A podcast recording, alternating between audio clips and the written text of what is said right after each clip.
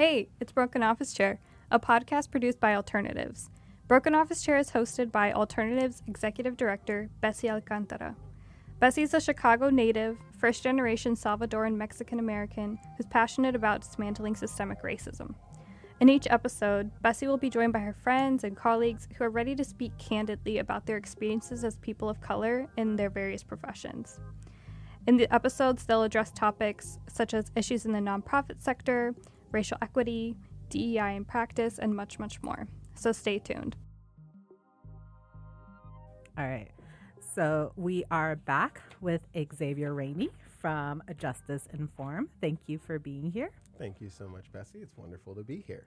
So, just for our audience, um, we were talking and we ended up recording midstream. So, that's what folks are going to hear the middle of our conversation because the conversation got too good. It was so, good.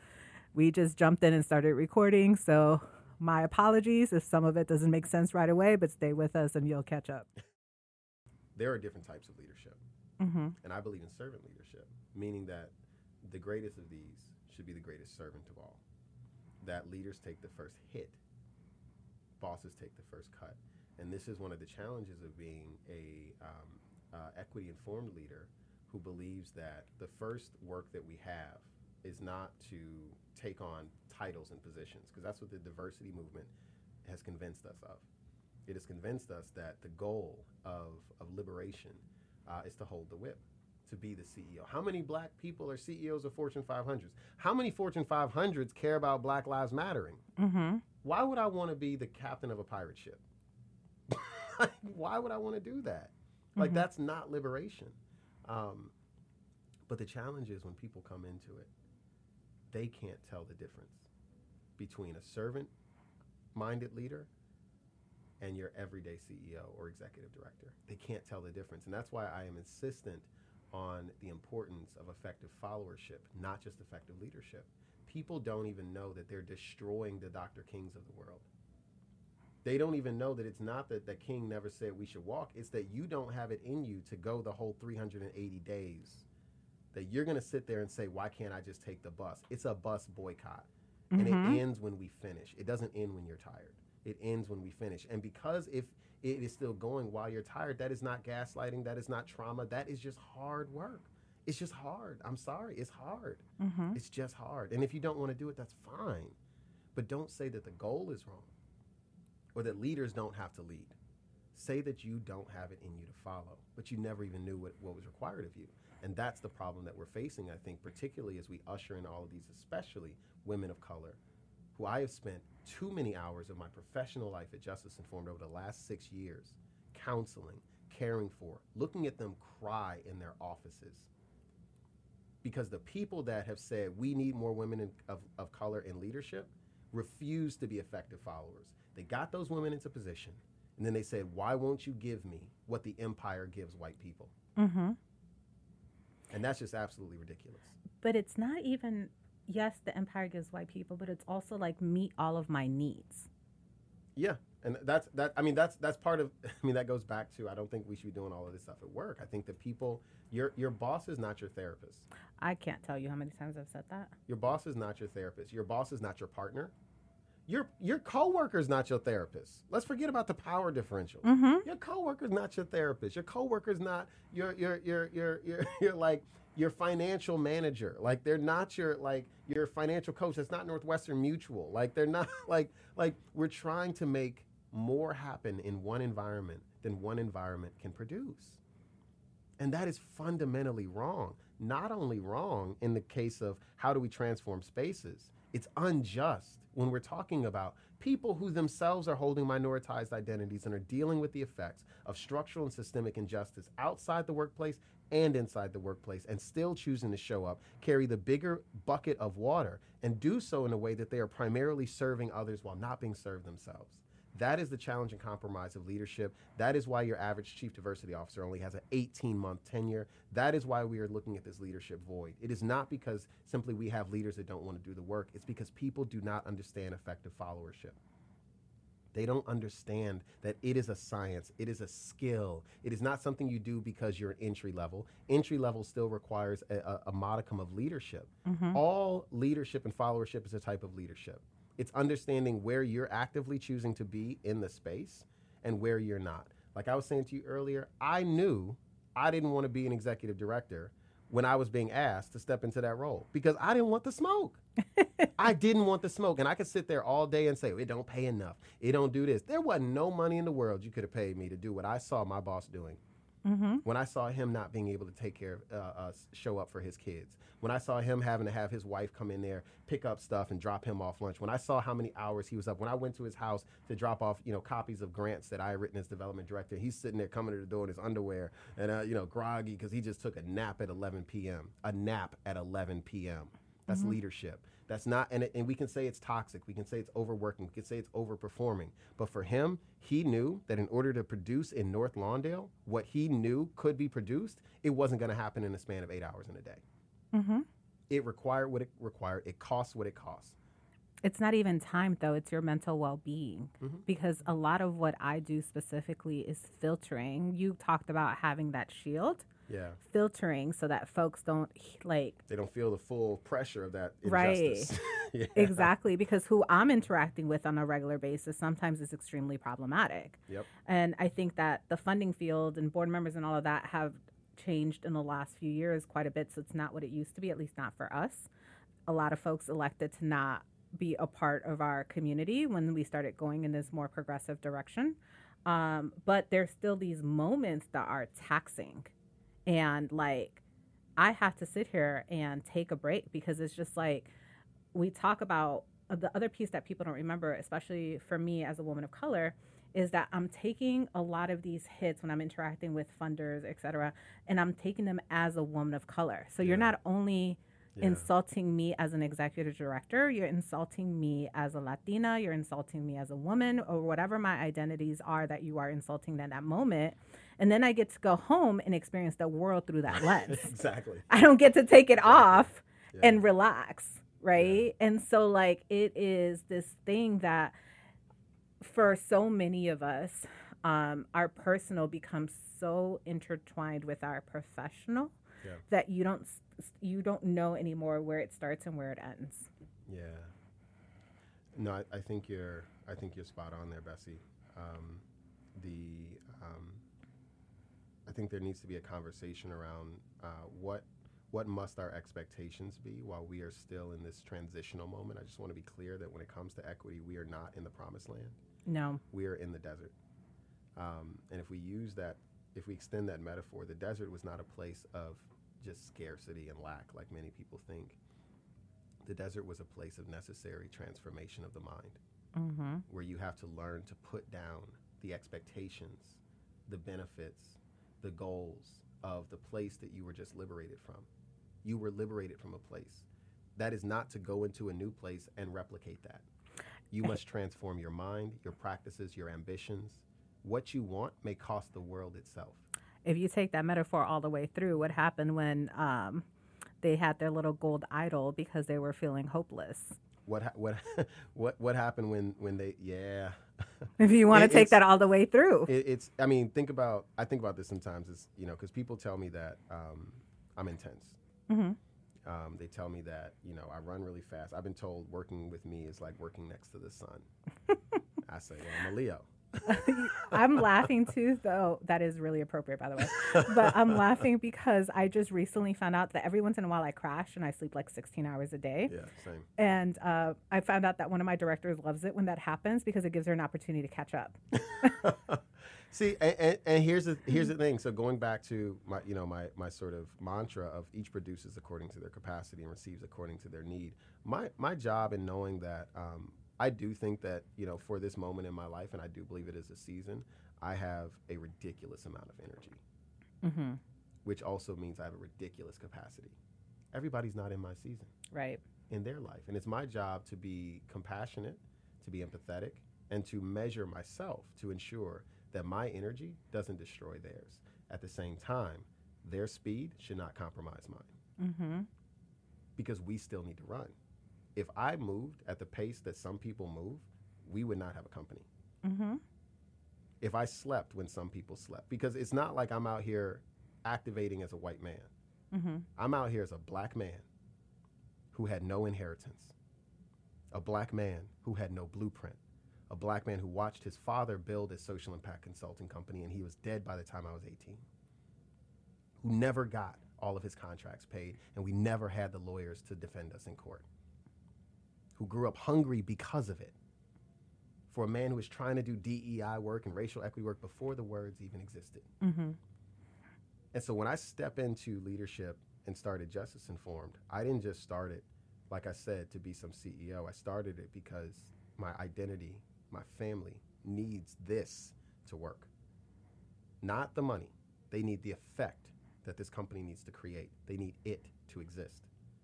In order for my cousins to be safe, for my aunts to be healthy, for my mother to live, this has to work. And people forget that when they see a title. They forget that. And in the current space we're in, you see how I'm pivoting us into our conversation, Bess? You see that skill right there? um, I told you I'm serious and I'm goofy at the same time. um, in, in, in order to be um, effective in this space, and this is one of the challenges of the space, and like I said, you know, the mental anxiety of leading while black is one thing. It is very different to lead in the social impact sector as a man of color and as a black man because you are nearly invisible Mm-hmm. and no one says it. No one says it. Um, it is very difficult to do that. Um, and I don't do it because it's fun. I do it because, um, one, I'm good at it. Mm-hmm. And that's why I go back to like, it's okay to say you're dope if you're dope. Give yourself your flowers. Don't concede. Don't play small. Um, I'm not small. I know that I can produce incredibly in this world. I also know that, and I'm not saying produce like a production focused, because people in Right. these social justice spaces, man, they're so like, everything is, well, production is bad. And it's like, man, flowers grow. Is that toxic? They're producing. Seeds are producing. Like, y'all giving white folks too much credit. Y'all giving capitalism too much credit. And getting caught up on a wrong thing and getting getting caught up on the wrong distracted from meaningful change. Like everything ain't the ism, bro. Like everything ain't the ism. Like we we still must produce for one another, even to share. That's okay. Um, but I will just say that it is a unique challenge trying to produce um, in this sector, especially in this era, um, in my skin, um, with my identity. And it's something that I'm still grappling with and learning to speak about um, in ways that are healthy and informative. Um, I was listening to a, um, a thing by Phylicia Rashad last night. She said, I spent uh, years, pr- my prayer was, uh, I always pray, God, sit on my tongue. And I was like, that sounds weird, but okay. um, she was saying, Lord, sit on my tongue so that everything I say is the truth, absent of arrogance or fear. That's the point. Um, we're in a space and in a moment right now um, where I think it's very, very difficult um, to talk about the experience that men of color are having and the experience that we're not having. Um, the way that we are being lumped in with white men without Mhm. any of the privileges, benefits, um, or reasons. Um, the very few number of us that are making it. And I think the challenges of the confluences of our of the wa- the ways in which we're still expected to produce in the personal world, like produce for families, Mm-hmm. um, produce for communities, be some archetype that still, I think, in many people's minds, in their minds, are still rooted in a patriarchal understanding of what men are, um, and demanding that for them, um, not the liberation or transformation of mankind, of men, but the ability to get what the empire always gives from men. Um, and that also comes into the workplace. Um, you know, I was I was at Justice Informed. I was a um, one of the few black entrepreneurs until I had a team, and then when I had a team, I became the man. and I was like, what? What just happened? Mm-hmm. like when did how did what uh, like all of the nuances of what i face in my day-to-day things i talk about right Mhm. like paying bail for my cousin or you know in the last nine months i've lost four black men um, you know two of my black male mentees were shot to death Um, I've never lost any of the young women I've mentored. They've never been shot to death. They've never been stabbed to death. I've been nearly stabbed by women. That's a whole other conversation. No, but that was at a nonprofit. Mhm. That was a, a student Mhm. um, who felt the license that as a woman, you know, I can, you know, but you can't, you can't hit me back. You can't do this back to me, but I can do whatever I want. Mhm. Um, even pull out a knife and try to push it into my stomach Right. as a as a staff member of this organization. And I couldn't. What I'm gonna do? Sue the organization Right. and, And, then you- cripple it? Like and if you make a mistake while trying to restrain her or it's anything, a, this it's is a not whole right. other thing. It's a whole other thing, and we can't talk. We we. I, it's not that we can't talk. We won't talk about that. We won't talk about it. I, I'm thinking back to our original conversation about this, and I'm like, I think it's a little bit of both because what's the first thing I said to you was that this is an interesting topic considering how we're talking so much about the experience of women of color in leadership. Yeah. And you talked about the experience of, um, and I'm paraphrasing, right? So these are not his words, but uh, being silenced in this space because of this idea that if you voice your experience as a black man, then you're taking somehow taking something away from us as women of color or Yeah. black women. Yeah, we need to know how. We need to learn how to share space. Um, I do believe that there's an importance on focusing over time. Mhm. Um, like I believe that we need to, in this moment, we need to visibilize and concentrate on the visibilization of women of color in leadership. Like we need a good 15, 20 years of focus. um, I'm not saying like two leaders. I'm saying like we Mhm. need a generational focus on that. And that's because it, it by focusing for a generation, you create a new normal, an expectation. And that expectation and that new normal creates a safety for those people of color, specifically those women of color in leadership, um, that right now mostly white women enjoy. Um, and th- but that takes time to standardize. Mhm. Um, this is this is um, the challenge, though, right? Um, men of color are not white men, and the conversation around men and masculinity is not racially intersectional right now, Mm-hmm. unless we're talking about personal relationships and like who you're dating and who they're dating and that stuff. But we're talking about the workplace; it's not racially intersectional. Mm-hmm. There are no. I've never. I mean, I'm, I, I I'm in the management consulting space. I'm a black man who works in consulting. I have worked with McKinsey consultants, Deloitte consultants, University of Chicago consultants. I've worked with consultants for the last 15, 16 years of my career in social impact work. I have never, ever, ever had a black male consultant. Never, never, until I became one. And I've never received what I give everyone else. I've never received it. I don't know where they are. I know they're there. Mm-hmm. Most of the ones that I know but have never worked with, they're hyper capitalists themselves. Mhm. They in it for the money. We don't agree, Right. right? Like, so from an idea stance, we're not the same. Even if we have the same career and job, we don't have the same goals and vision for our people. There's a challenge there. And, and, and I wish that instead of it's sort of like the churches when they say like these young people don't want to they don't want to know jesus and they just they want to go out there and twerk and tweak and all the stuff twitter this and twitter that and we can't put jesus in a tweet you know they just they just complaining about young people You really did sound like a preacher there, though. i'm a preacher's kid that makes more sense. Got it. African Methodist Episcopal. My grandma had me up in there two, three days a week. It was rough. Uh, um, but um, you know, in the church, you hear people complaining about how young people don't show up. And one thing I wish that they would do more in churches is get curious about how young people would be in this space if it was actually welcoming to young people. But Mhm. first, you have to have the idea that perhaps this is not welcoming to young people. Mm-hmm. Perhaps there's a certain group being centered here that is not them. Mm-hmm. Perhaps saying, you need to come, if you're coming in here, pull up your pants. Don't come in here smelling like weed. Jesus don't care if you smell like I weed. was as like, that's how, right. like, like, like whether you come in smelling like weed, at least you're here, you're listening. There are many um, spaces in the social impact sector that are completely non-curious about why there are not more men in the space. I didn't say that they're rejecting. I said they are not at all curious Mm-hmm. about why they're not there. And instead, just like the church, instead of saying, hmm, how is this space organized? What is happening here that may not be culturally or specifically attuned to welcome and then engage specifically male identified persons when they're here, particularly men of color, versus they just don't want to be here. They just don't want what's here, or they're too toxic to come here, they're too problematic, or they're not. There, there's there's something about the way this thing is being built that doesn't speak to them. This brings up for me that study in North Lawndale years ago. What was that, like nine, ten years ago? That talked about something like 56% or over half, I'll say over half, of black men between 18 and 24, I think it was, that lived in North Lawndale were not in school or employed. Yeah. Yeah. Um, the unemployment rate when I was working in Lawndale, um, specifically with young black boys, um, the unemployment rate was 68%. Or sorry, the court involved rate was 68% for black men. 68%.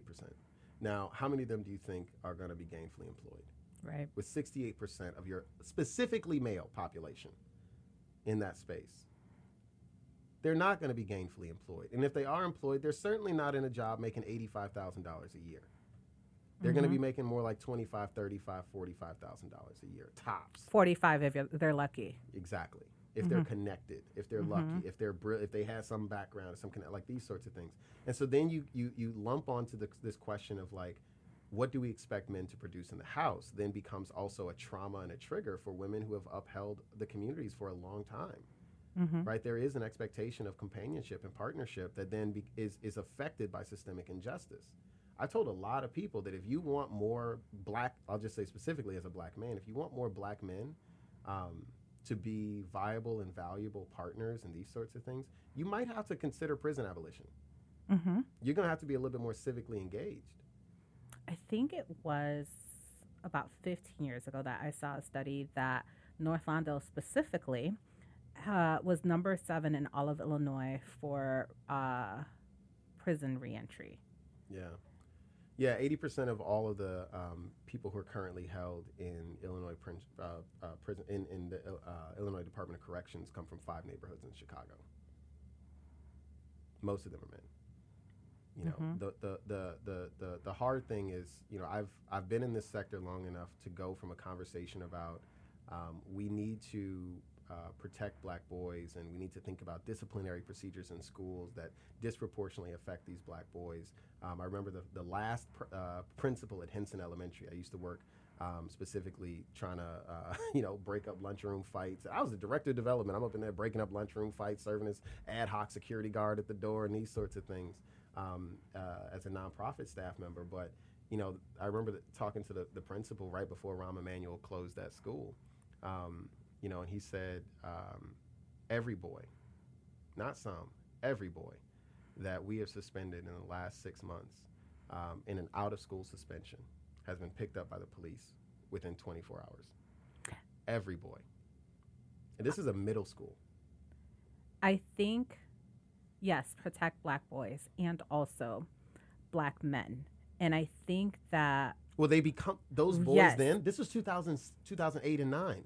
How old? That, let's say they're 12, 13 years old in 2008. It is 2023.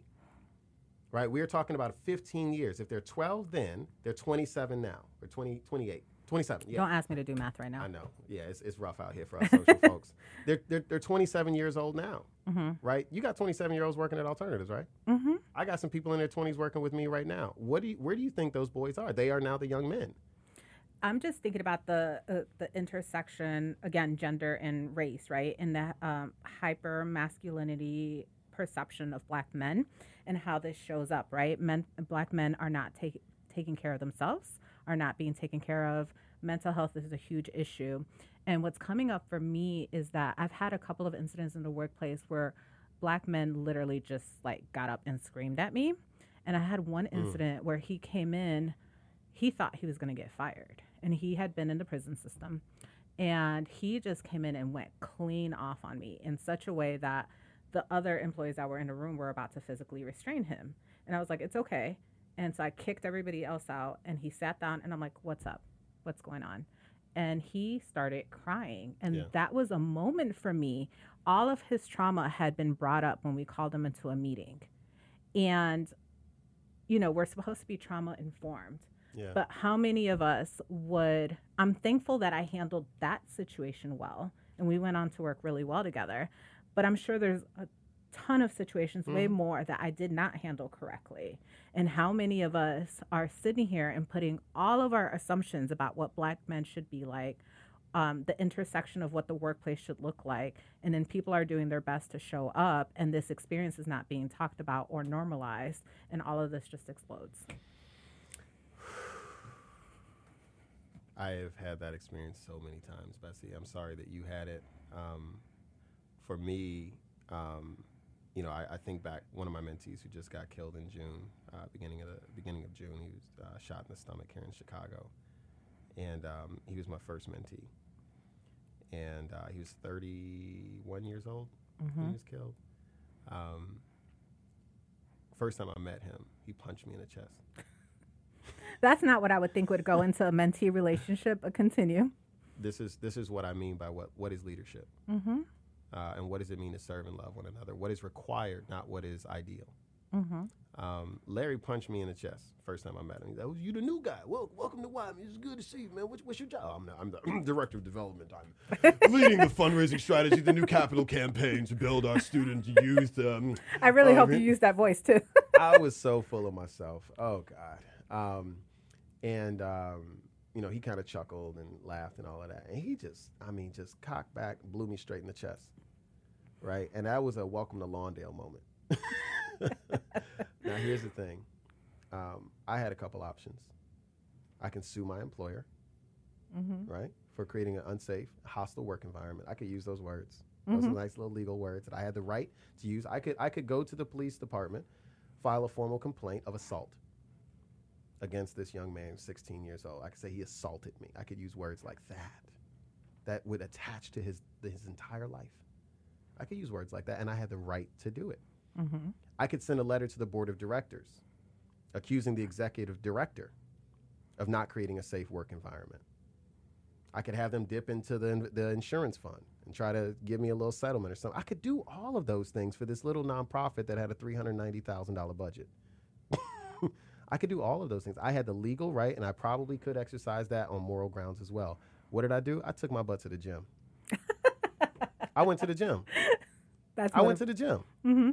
I went to the gym because if I exercise any of those those things for a black child, if I, w- I would push him into the penal system, that creates more work for me Mm-hmm. from a selfish perspective, and it destroys his life Mm-hmm. from his perspective. If I if I uh, file a formal complaint with the board of directors, I could get this man who's been working in North Lawndale for 20 years put under a performance improvement plan, maybe even get fired. If I file a complaint and sue the organization, they ain't got the budget to fight me. Right. I could I could dissolve this entire thing, or I could take my butt to the gym. It's not a great option, Mm-hmm. but it's the option that is more revolutionary. It is leadership specific to the population I'm dealing with. When that young girl tried to stab me, pulled out a knife because I wouldn't let her in the youth center. I wouldn't let her in, and she didn't have the emotional or psychological grounding to know that just because you can't get in and you think your brother here and you think I'm lying, it's not a reason to pull out a knife and try to put it in my stomach. And the implications of you doing that are worse for you Right. than you think. What did I do? I restrained her. I restrained her. I just grabbed her. She's 11, mm-hmm. right? She's 11. Come on now. And think about the fact that she's 11 and that's her defense mechanism. Exactly. now, here's where the question of where is the empathy, sympathy, and curiosity right. about these situations. The situation you were just talking about, Bessie, I wouldn't want any person to be in, especially a woman of color, to be in that situation. And I know it is a different experience for someone who who identifies as a woman in that space. You have a black man who is physically making himself big, yelling and screaming. Like that is a scary situation. There's no getting around that. That is a real situation, and it is scary. Larry Wright was cussing me out, yelling when I'm trying to fill out a FAFSA with him. Man, you asking you, you ain't cussing me out in the youth center and all of this stuff. And he, nah. Why? I eventually realized he didn't read well. Mm. He didn't read well. Mm-hmm. But because I was patient and sat down with him, me and Larry, man, I got him his driver's license. He was one of my best homies, all the way up until the point where I saw him in the casket last month. Mm-hmm. We have to have a different approach when we know our people are not protected in the world.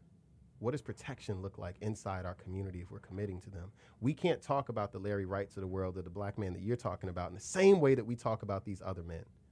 when we know they're facing something different, even if it even if it's coming out in the workplace. My experience was a workplace experience. Your experience was a workplace experience. Things don't just stop happening. Trauma doesn't just go away. People's inab- you know the, the, the immaturity or the, the lack of emotional stability or psychological readiness that they should have, which they don't have, is mm-hmm. not going to just happen because we showed up at work. Right. Work is not going to change what injustice refuses to, to do. It's not going to change that. We have to make ourselves ready and stronger to engage, to have an invitation to people, to realize, and this is one of the things that changed my life when I said, hey, if I'm dealing with men of color and I hear anger, I'm going to assume that that's a, a missed expectation. Yes. That There's has been my expectation. experience. hmm There was an expectation. There was probably an experience that they've had in the past. hmm If we know also that many men are not, we're not even encultured to socialize, to work through the ability to speak to one another in ways that I think many women are not only um, that they do, um, they're incentivized. Like yeah, like, we're encouraged. It's to. encouraged. Like when you go to, to brunch, you don't see a bunch of men sitting around, and it's not just because men don't like food. There's an entire economy that is built right now around women socializing. Mhm. When you go to the like black boat scene, I was at that a couple weeks ago. It was mostly women on boats. Mhm. They didn't even own the boats, maybe, but they own the boats. They socializing. Mhm. They're social, and in those socializations, they're learning how to communicate. They're working through their problems, and then they show up, and they are more emotionally evolved sometimes. Mhm. But there's also a different way that we communicate that I think is being lost in all of this. And there's a lack of communication. I look at this and I say, hey, you know, last year when all of this this this conversation about men that wasn't including men, I just want to be very clear that there are a lot of conversations happening about men right now that aren't in any way including men. Mhm. When I ask a, a, a lot of women to identify, have you ever been to a panel that was just men talking about, oh, I would never go? It's like you would never, like, so you refuse to listen. You have no curiosity. It's not just the problem is not just the problem you you think it is. There's something there, but first you have to say there's something worth chasing. When I was growing up, young when I was younger, you know, to be, to be real plain about it, I grew up in in in, in the Garfield Park area, uh, sort of on the North Lawndale border. The only people around me were black. Who were the people who were chasing me? Black. Who was trying to recruit me into gangs? Black. Who were the people beating me? Black. When I was getting chased in that car down Cicero Avenue and they're shooting at me, who was doing that? Black folks. When I was held up, put in in a, in a, in an alley, and robbed at gunpoint, who did that? It was black people. Do you know what it takes to, for me to love my people? It takes an insistence on chasing an idea that they were acting out of an affect that they were not fully aware of and not able to control. And that there is something precious and there is something beautiful and there is something redemptive about my people that I chase incessantly because I'm also my people. And even though I have specifically been hurt by my people, I love my people. But I have to choose to love. I'm not just going to fall in love with them. I have to walk and stand and run into love with them. Because the ways in which the systemic injustices of the world create the, the, the inhumanity that we often place against one another as black people is something that could drive me from ever wanting to be around us and me. Mhm. So I have to chase into love with them and into love with me as a black person. And I'm saying the same thing about men. The hurt is there. The reality, the greatest threat on earth to women is men. Mhm. The greatest physical, emotional, psychological, workplace, school place, playground, swimming pool, beach threat to women on earth is people who have the identity that I hold. And I am saying we still must chase one another. We have to be curious about one another, despite our harms, despite our hurts. There's a love ethic that I bring into the social justice conversation, the same one that I say about white folks, that Mariame Kaba challenged me on. Said, Xavier, if, if you want to be a police prison abolitionist, if they put down their guns, is your heart ready to receive them? Mhm. Or do you think you're just gonna put them on an island somewhere? You just gonna kill them? What you gonna do, X? What you gonna do? They're gonna be here in our community, in this community. And all you're gonna think about is what they did. But you're gonna have to find a way to love. That is hard. And Mariame pressed me it hurt to think about that I had to somehow grow my capacity to love like that. That I couldn't just get revenge. I couldn't just tell them to go away. I couldn't just hold them responsible for what they never gave me. I couldn't tell them they were wrong for what they did. I had to find something and dig deep inside myself to say, not just for me, but for us. I must love. What work?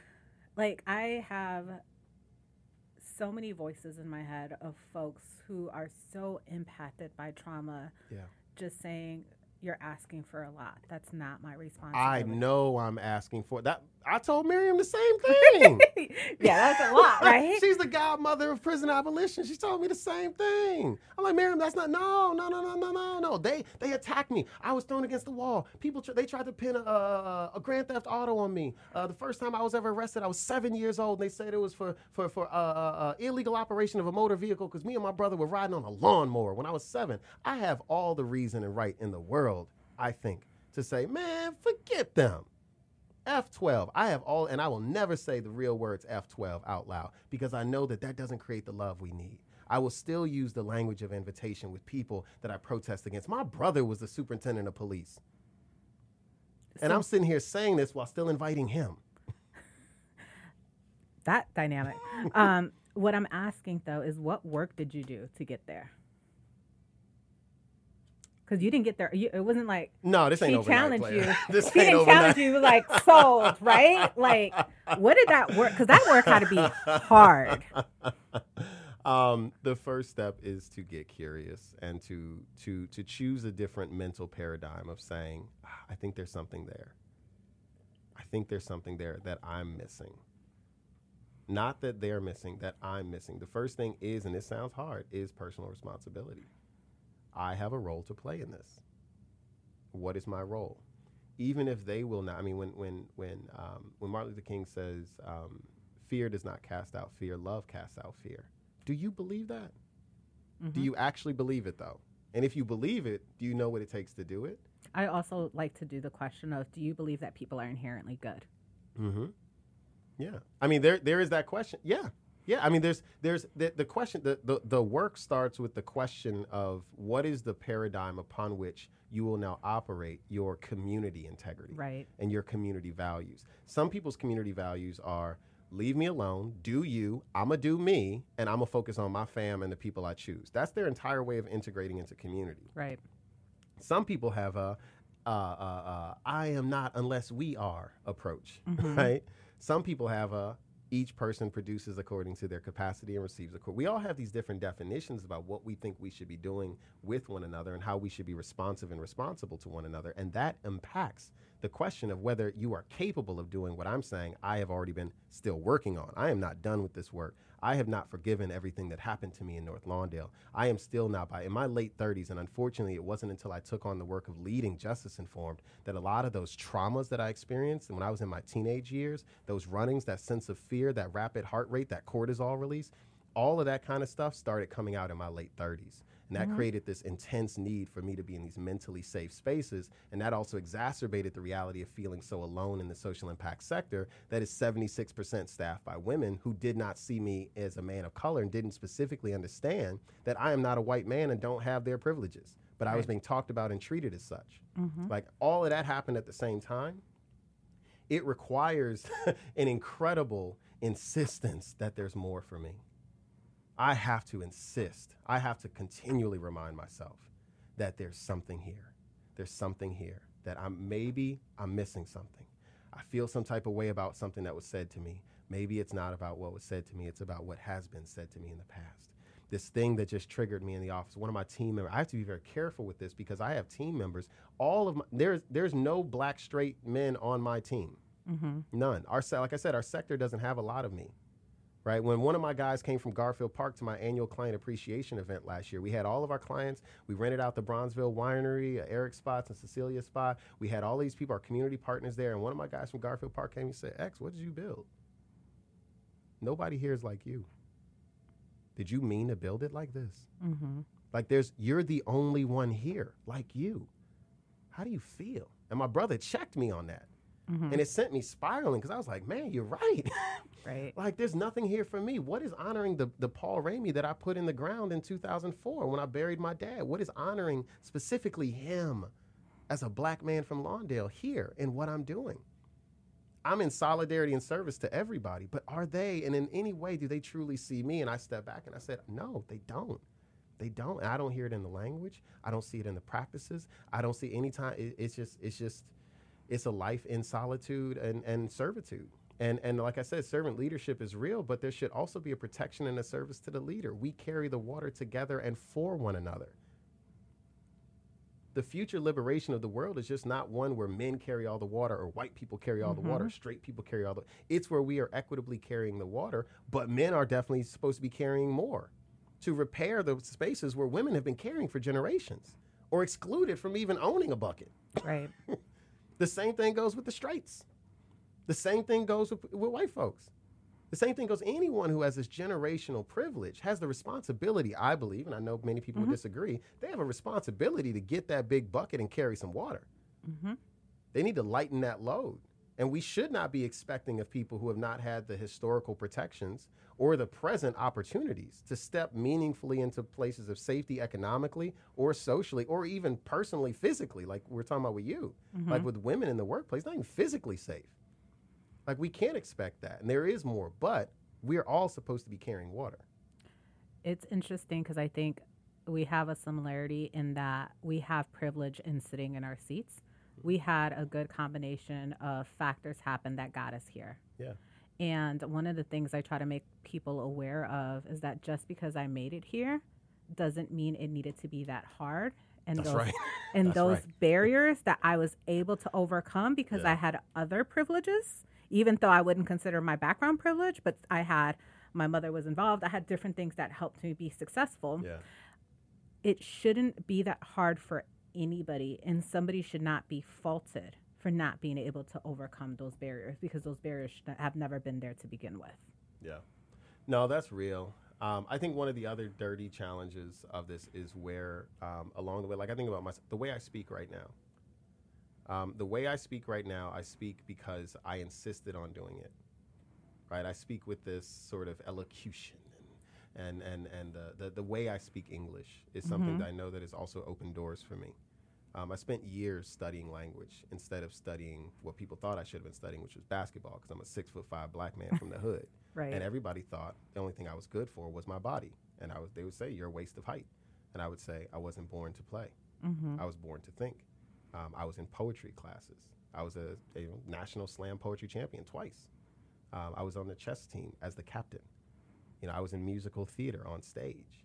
Right, I was always this sort of gender breaking straight dude, um, racial expectation breaking black dude.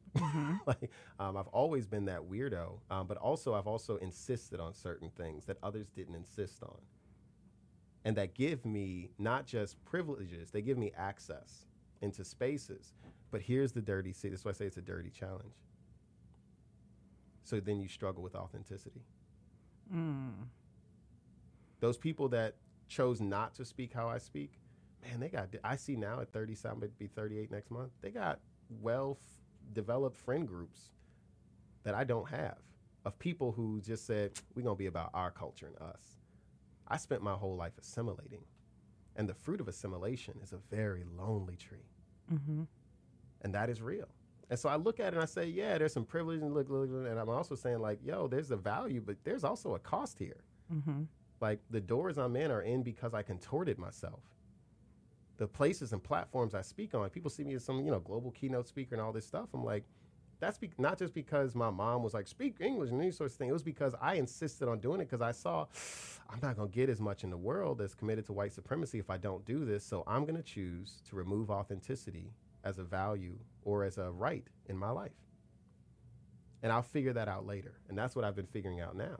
But I'm just saying here on the other side of this this road of look at all these things that have been built, look at all these privileges and opportunities. I'm just saying like there's a cost. There's a real cost. Um, there's a cost personally that I feel deeply and mentally. I don't think anybody in leadership would disagree that there's a cost. Everybody's cost might look different. But you just said in leadership. Mm-hmm. And you know what, though? In life, Yeah. to accomplish the things that you want. Well, I, I, I- said that because I think that when people see platform, Mm-hmm. they assume that there's not a cost. When they say privilege, they assume that there's not a cost. And I'm saying this because we're talking specifically about people of color Mm-hmm. and how we need to be real nuanced Yes. about how we are not the same as people who are white, Mm-hmm. and that the, the roads for us to get there are not the same roads. Uh, the, the, the, the life ain't been no crystal stair. Um, What it took, what it took, the, the, the years I had to show up in board meetings, I, I, I, I can't tell you how many men I've buried, how many boys' bodies, and, and men specifically carry the boxes. We carry the boxes to the grave. And I can't tell you how many bodies I've carried and then walked into work the next morning. This was the comment I made earlier. You don't belong to yourself. No. I, I- I also say often, and people think, have a reaction to this. I was like, you also don't get to have feelings in the same way. Nah, nah. Especially not emote them. Right. And so it doesn't matter what happened last night or even what happened 10 minutes ago. If I'm coming into this meeting with whoever, I have to be on. So, like, this pushing through thing is a real skill.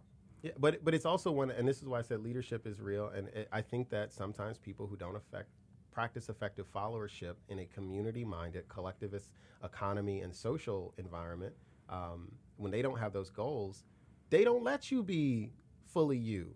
like that's the thing. Like like you know, it, I just lost another one of my friends last week.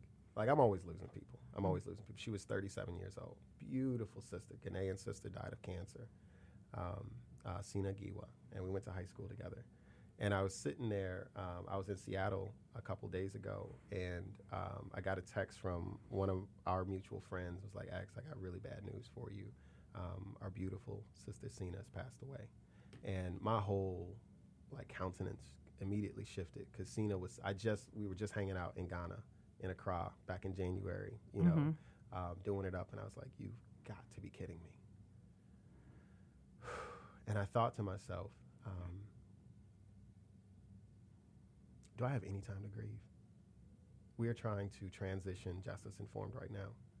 We are taking on massive risks to do a huge change management strategy right now in this company. I have sales meetings that I need to get to. I have um, decks that I need to finish up with my team. I have reports I need to approve. I have, like yesterday, an entire half day session with a 120 person nonprofit to lead. I have deals that we still need to close. I have, you know, um, uh, receivables and expenses that I still need to uh, account for to our bookkeeper. Like, I have stuff to do.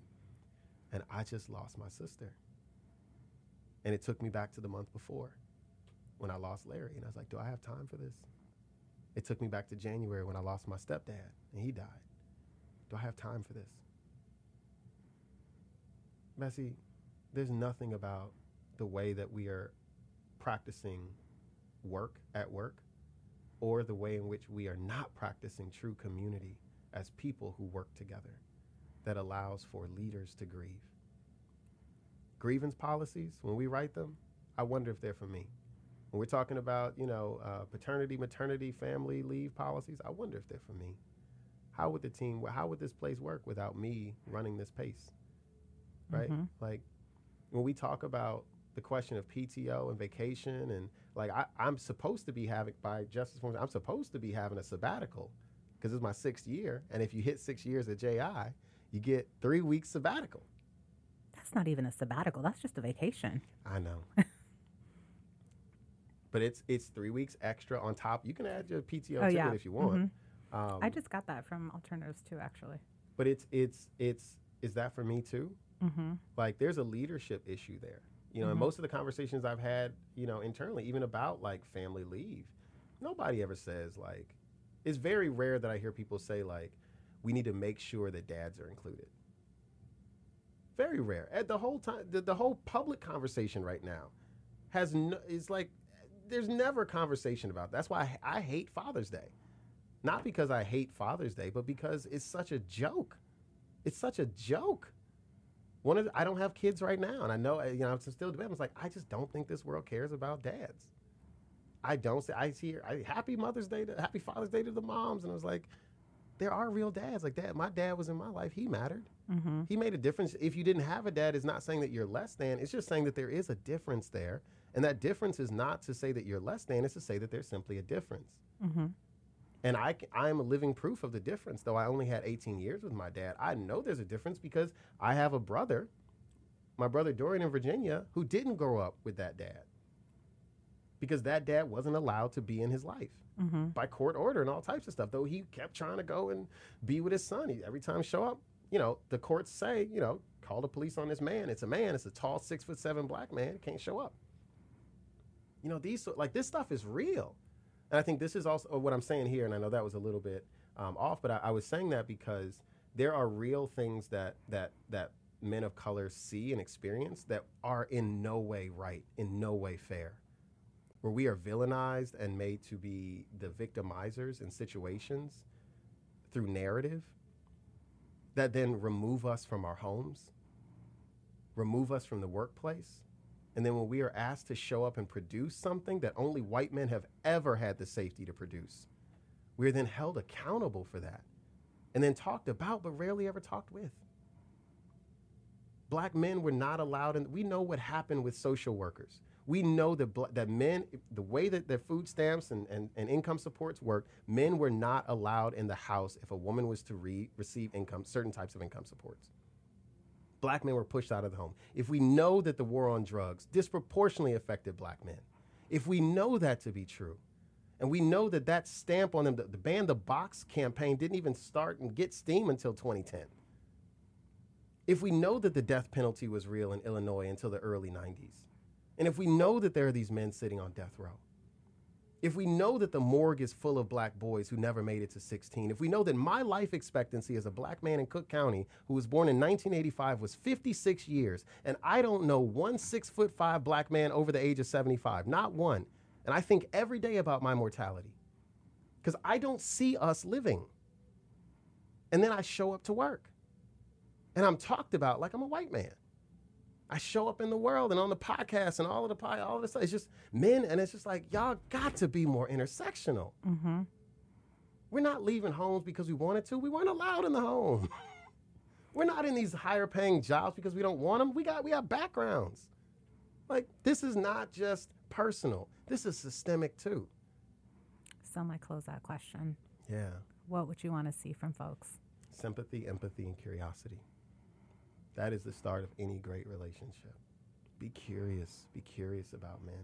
Please be curious for our sake and the sake of your families. Don't just love boys, love men. Don't just demand that boys be safe. Know that the men weren't ever.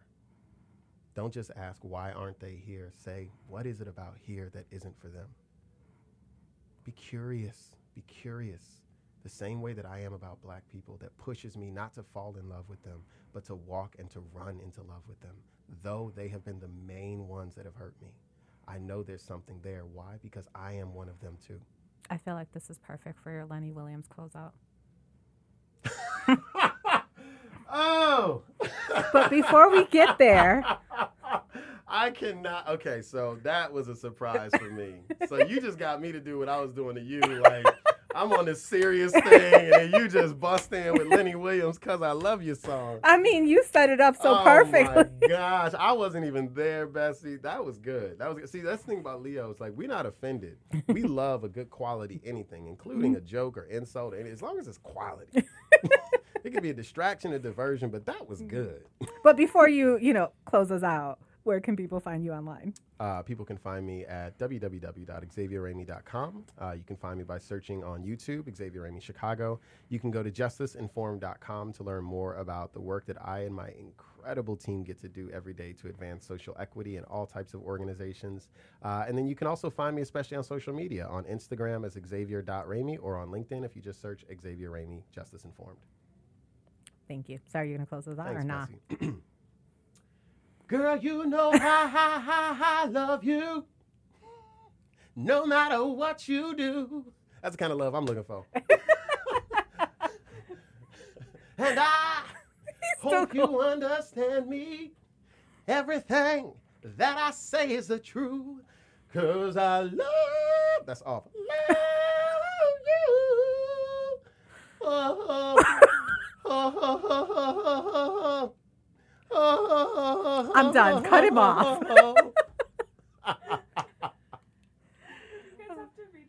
we have to redo the intro. no. That's the closeout. That's perfect for a closeout. So, a quick intro. So, I'll just say we're back. Thank you for being here. I'm going to actually say that we started recording mid conversation because it was too good. So, sorry, you're picking us midstream. Yeah. All right. So, Do I need to introduce myself again or no? uh, we're welcoming you back because we didn't do that. They just started recording. Are we? Wel- is this gonna be a separate episode? It's going to be the part two.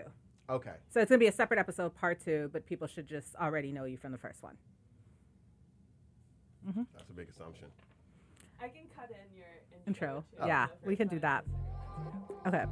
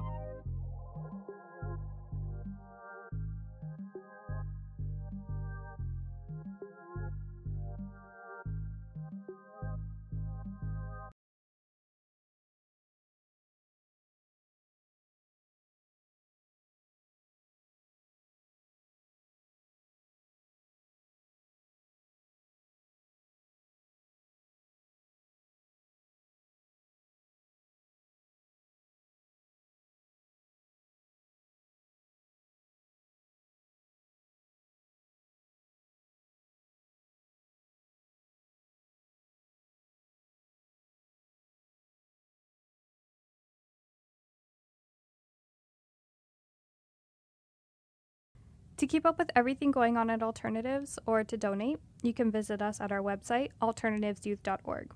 You can also follow us at Alternatives Inc. on Instagram or at Alternatives Youth on Facebook. If you want to keep up with Bessie, you can follow her on Instagram and TikTok at Bessie underscore Alcantara. Broken Office Chair is hosted by Alternatives Executive Director Bessie Alcantara. It's produced, researched, and edited by Catherine Best and Deanna Phillips. Thanks for listening.